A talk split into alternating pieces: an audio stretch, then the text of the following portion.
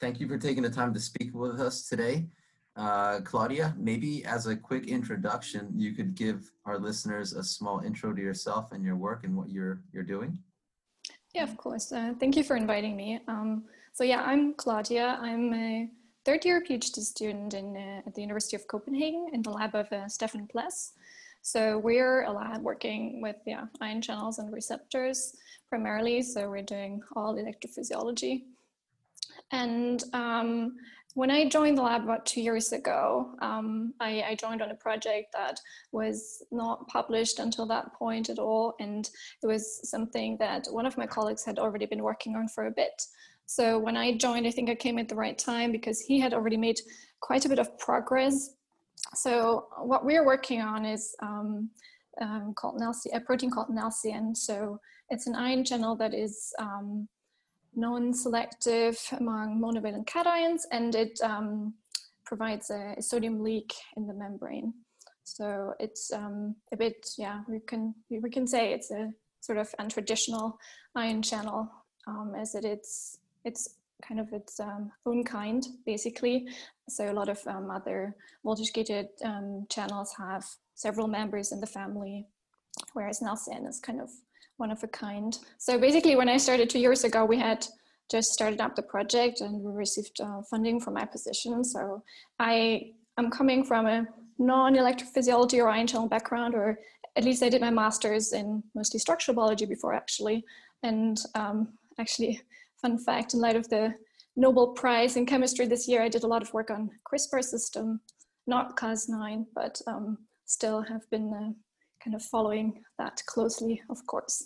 Oh, wow. Um, yeah, so that's that was, of course, a very interesting development this year that this Nobel Prize finally um, was given to Jennifer Doudna and Emmanuelle uh, Charpentier. But um, yeah, so I actually did a complete switch in, in topics when I when I joined the, the lab of Stefan Pless. Um, and so I knew basically nothing about ion channels when I started. So that's actually a bit of a challenge because I knew nothing about ion channels and then I started on one that we knew very little about as well. So um, that's yeah that was gonna that was gonna be my next transitional question actually because looking at your profile um, I would necessarily say that there was a little switch um, if I looked at yeah I guess also what you just mentioned right now in terms of you know when you were doing your masters and looking for postdoctoral work um, was there anything specific about ephys that caught your attention or how did you wind up at at uh, pless's lab?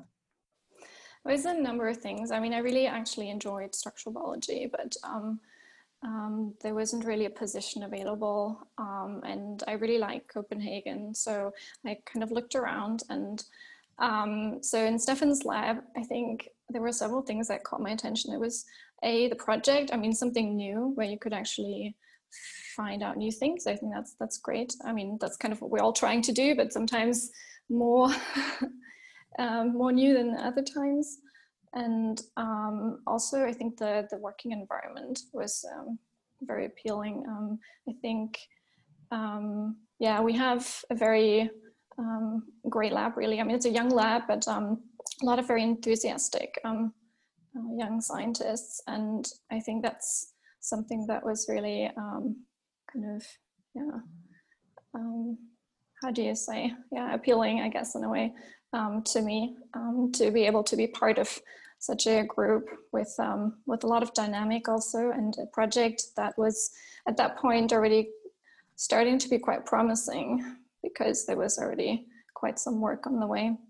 So when I started, we already knew that we could um, functionally express this ion channel, which had been a, a, huge challenge the years before, and which is one of, yeah, probably the main reasons why there hadn't been much uh, research uh, done on that uh, channel in heterologous systems. So um, we in our lab, we use, um, yeah, we use two electrode voltage clamp in oocytes, and we also do patch clamping, manual patch clamping, and um, yeah, so when I started, we already knew that we could functionally express this ion channel by co-expressing it with three other proteins. I think that was one of the key developments which made it interesting for me because then suddenly we could learn a lot in relatively short time about this new channel.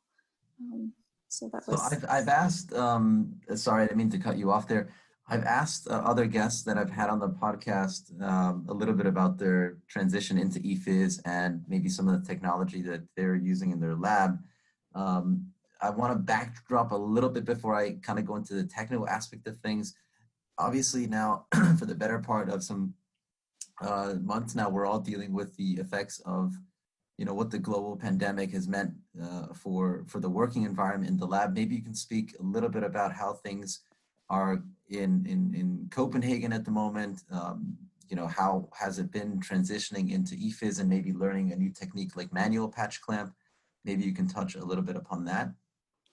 Sure. I mean that's a lot of topics at once. I'll try. Um, yeah. Um, let's start with the with this year and the pandemic. Actually, it has had a huge impact. I mean, I think in Denmark we're severely affected, as in many other countries. But of course, we've had um, a massive lockdown. I think Denmark was one of the first countries to shut everything down in March. So that was really from one day to another. We had to throw out everything in the lab or kind of oh, wow. kill our cell lines, and it was all um, in home office for a few weeks. And that was um, yeah, a special, a special challenge for us since we were um, at that point under review for, for this um, structural paper and that we published in Nature now.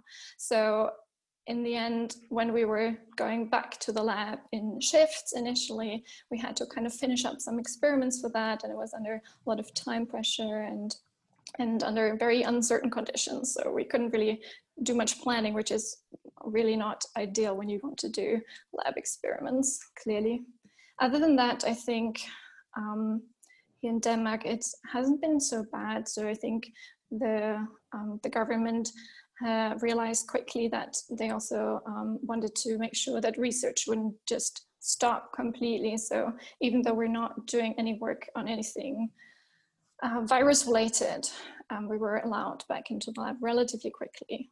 And we are working under, yeah, I mean, we're of course, always working under more or less sterile conditions, but now um, uh, even more so. And thankfully, we're not yeah, working in very crowded labs, so it's um, it's doable to keep a distance. So that's what we're trying to do at the moment. But basically, we have been up and running since May again, I think. So we're yeah. we're yeah home only for a couple of weeks. And in terms of the kind of um, you know uncertainty and downtime that, that this has caused, were there other um, mandates or or um, time availability to, to say, hey, let's you know take this time to see if there's any funding agencies? Um, obviously, there were also some papers earlier uh, in the year that elucidated a little bit of the significance that ion channels may play in other coronaviruses. I, I don't know if you caught that um, in, in yeah in the community. Uh, that was something that came out earlier. Uh, so I, I, don't know, was maybe where I'm getting at with this, was this time period giving more allocation to finding more funding opportunities? Um, is that something that maybe was talked upon in the lab? Um, certainly. So I guess the answer is yes and no. So there has been um, provided a lot of funding here in Denmark for anything SARS or COVID related um, research. And there are also um, a number of labs that basically were never shut down because they were working on on something uh, related to that. Um, so there has been um, a lot of funding made available for those things. But for example, um, for most of us PhD students or postdocs, we haven't gotten any extensions, funded extensions necessarily um, for the kind of time lost in the lab. And here in Denmark, um, PhD programs are um, set for three years. So that's kind of, um, there is a harsh deadline that we have to meet um, for finishing. Um, so I guess, yeah, um, in many ways, there has been a lot of funding made available, but not necessarily to us because we're not in that field. Um, sure, sure. And, and now quickly just looking, uh, you previously touched upon the paper that was published in Nature earlier, and maybe we can take a look at that. Um, obviously, looking at the structure of this sodium leak channel and the significance, maybe you can talk a little bit about that work. And uh, I think there was a collaboration with uh, Genentech, if I'm not mistaken. Maybe you can talk about that kind of um, yeah liaisons and, and maybe just kind of give a, a, nice summation of the of the paper and yeah, the, the significance that this plays to studying this uh, channelopathy and, and maybe some of the disorders mm. Associated with this uh, ion channel. Yeah, of course. I mean, yeah, the Nature paper, I mean, of course, I have to say um, all credit for the structure of NALCN goes to Genentech and the team working on that. They have been on it uh, for quite some time.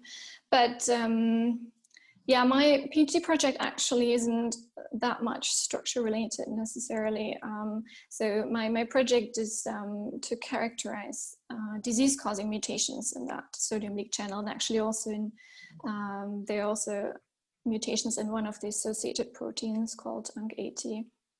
And I think this publication for us, it was, yeah, I mean, the right time, the right place, everything came together kind of. We had just published in April a first functional characterization of the channel. So a lot of new knowledge that we had obtained um, since we could functionally express the channel in heterologous systems, so in oocytes and HEK cells, for example, in our lab. And then the structure was exceptionally good timing, I think. Um, so it allowed me, for example, to map out the human mutations in the channel to see where they were located. And um, it's the first structure that we had of, of the channel and there were actually quite some surprises. So there are a number of differences to other uh, say voltage gated sodium and calcium channels that are in the same superfamily. And also we saw that NALCN was actually tightly connected um, to one of the interaction partners that we uh, had already been using for functional expression, but that was kind of proof that it was actually an auxiliary sub subunit of the channel. So that was a lot of new knowledge that was very useful, certainly. So you, you mentioned uh, your PhD project and then specifically looking at characterization. Uh, what kind of advice would you give someone that maybe was looking at uh, undertaking a, PhD and, and you know in the whole realm of you you know curating content maybe you could guide us a little bit in the direction of how you begin to amass uh, what direction you want to take in terms of, of a potential project, maybe that is something you can talk about. Um, yeah, I'm not sure how to give advice. I think um, the project in this case, so the outline of the project was already given because it was that was what we had funding for. And um, I think for me, it mattered most to choose the right position, to choose a project where um, I wouldn't necessarily be working all on my own the whole time. So I'm very grateful to have had a number of um, uh, great colleagues um, the last two years who were doing other things, but we have a lot of, I think, good discussions in the lab about things that work or don't work, which is, I think, especially helpful when doing patch clamping, for example, because working on a new channel, establishing protocols for that, I don't think I would have made that much progress on my own certainly. Um, so, so that was um, a huge help to be able to discuss uh, the project with others. I mean, this year has been actually difficult in that regard because all the conferences that we want to go to have been cancelled. So I think at this point, we're really relying on each other to give feedback and to discuss the things. And um, I think I'm very lucky to actually also have um, with Stefan a boss who's very invested in the projects which is also not necessarily rare, but I've also seen others um, that did not necessarily get very involved. And I think it's a huge advantage to have a lab where everybody's really interested in what the others do and giving feedback. And we're doing a lot of problem solving by just chatting in the lab when things don't work or thinking about new ideas, how to approach something. So often the best ideas are kind of in between somewhere in the hallway or in the lab. Um, so that's that's really I think very important for me personally with this project. Like I think my, my only piece of advice is that you really need to have a little bit of enthusiasm for the project in yourself somehow. You can't like even with the best working environment, you have to have it in yourself somehow that you really enjoy the work. Not necessarily long days of patching when nothing works, but um, still you have to get through those paces and for that you need um, a good amount of um, enthusiasm and, and, interest and curiosity for science For sure. I, it's like everything, right? The more passion you bring into something, the more enthusiastic you're going to get. And uh, the more quote unquote fun you're going to have with the, the whole uh, setup, so to speak. Um, I've had previous conversations with uh, other individuals that were also working uh, specifically on, on manual patch clamp mm. setup. And it can get frustrating if, if, you're prepping all the work and at the end of the day, it's, it's not uh, having the outcome that you, you know, foresaw. It is challenging. So th- that leads me back to, to where I wanted to kind of um, bring the conversation and looking at the technical side of things and, and the working conditions in the lab. Um, obviously, you're, you're familiar with the manual patch clamp setup. Um, is your lab having any sort of automation as well? Do you have any automated patch clamp? Have you had any training on automated patch clamp systems? Not me personally. So, I mean, for, for my project, we have been just establishing kind of the first protocols and we've um, learned so many like very basic things about the protein that we haven't even started looking into that. But I, I do have a colleague who has uh, worked with the SyncroPatch a lot when characterizing a lot of different mutations and testing a lot of different conditions. So um, even there, there are technical challenges with solution exchange, getting the pH right, and and all these things. But um, so it has definitely been um, uh, also a topic of discussion in our lab, not for my project personally, but um, it's interesting to see uh, what you can do with it and how much data you can obtain if you set up the experiment right. Definitely. I think that um, in itself gives a lot of flexibility. Um, obviously, there's a lot of things that automation can bring and, and the more data acquisition that you can uh, you know turn over the faster that you can process all this information so I, I think automated definitely provides that um, and, and yeah, naturally, it just depends on the scale and scope of, of your individual project and needs, but it, it is something that offers some sort of convenience and efficiency when you look at the grand scheme of things. Uh, we held a, a, webinar earlier in the year with uh, Professor uh, Dr. Al George from Northwestern, um, and he was looking at uh, variants of unknown significance. I think he's working specifically um, around, I want to say it's um, epilepsy. And so it was quite interesting. Obviously, his lab is producing a ton of data um, and he's publishing a lot of work. So it is something that, you know, I, I do see as a trend going forward um, that, that more people will look at, you know, kind of transitioning into some sort of automation in their lab just to get more data. Yeah, that's actually an interesting approach. I mean, I'm also working with a lot of um, yeah, in this case, disease variants, which I'm mutating one by one, which is a bit tedious still. Um, yeah, I mean, I guess at some point automation, I mean, for, for many reasons, it can be a huge advantage. I mean, to, um, yeah, with patch patching, we also need a lot of quality controls when we do it manually, um, but with automated systems, you can kind of discard data more easily if um, if it doesn't meet the quality standards, but you still have to, I guess, keep a very close eye on uh, making sure that the recordings are uh, meeting those certain standards, right? Definitely, definitely. And then looking at, um, you know, where you would foresee yourself um, professionally, uh, you know, within the next couple of years, do you see any specific trajectory? Would you see yourself more within academia? Do you see yourself transitioning into um, a role within industry, um, further investigating some of these um, you know projects that maybe you undertook during your PhD?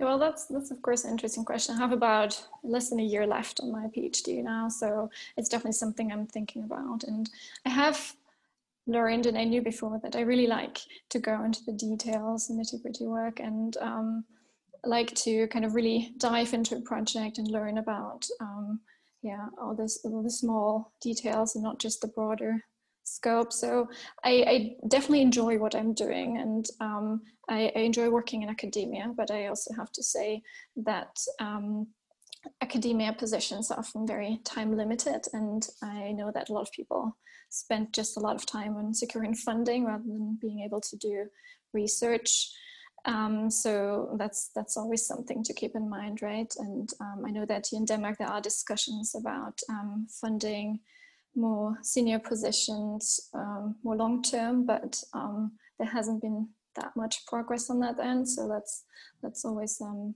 something to keep in mind because in the end you also want to be able to do your work and not just spend time writing grant applications necessarily, right? Definitely, definitely. And you're putting so much effort in, in through the whole process that uh, you really want to see a whole project through and, and, and you want to continue. Um, like you mentioned, the, the finer details of things, I think is quite important. So uh, yeah, we, we're interested to, to see how the, the second half or the, the latter tail of your um, upcoming project ends. And uh, yeah, we look forward to getting more published work from you, whether it's within academia, whether it's within um, an that's specifically looking at a at a topic. Uh, I think that was something for us to look forward to. Yeah, let's see what I come up with in the next year or so. But um, I'll do my best.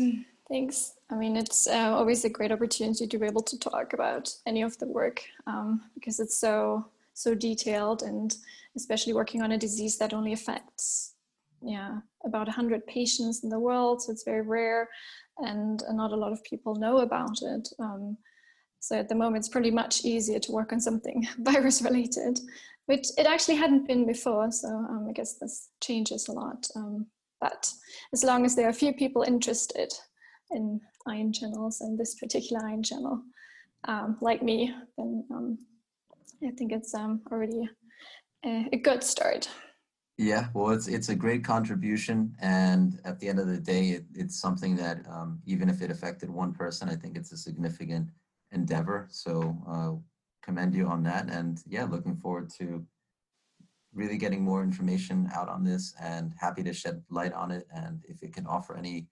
collaborations, then we're happy to to connect the dots, so to speak. Um, I'll link the publication in the description. I'll make sure that any other um, papers are also tagged. If you want any additional references, um, just forward that on to me and I'm sure to include that as well. Sounds good. Let's do that then. All right, perfect. Okay. Thank you so much for taking the time to speak with us, Claudia. Then I good rest of your afternoon. Yeah, thank you. You too.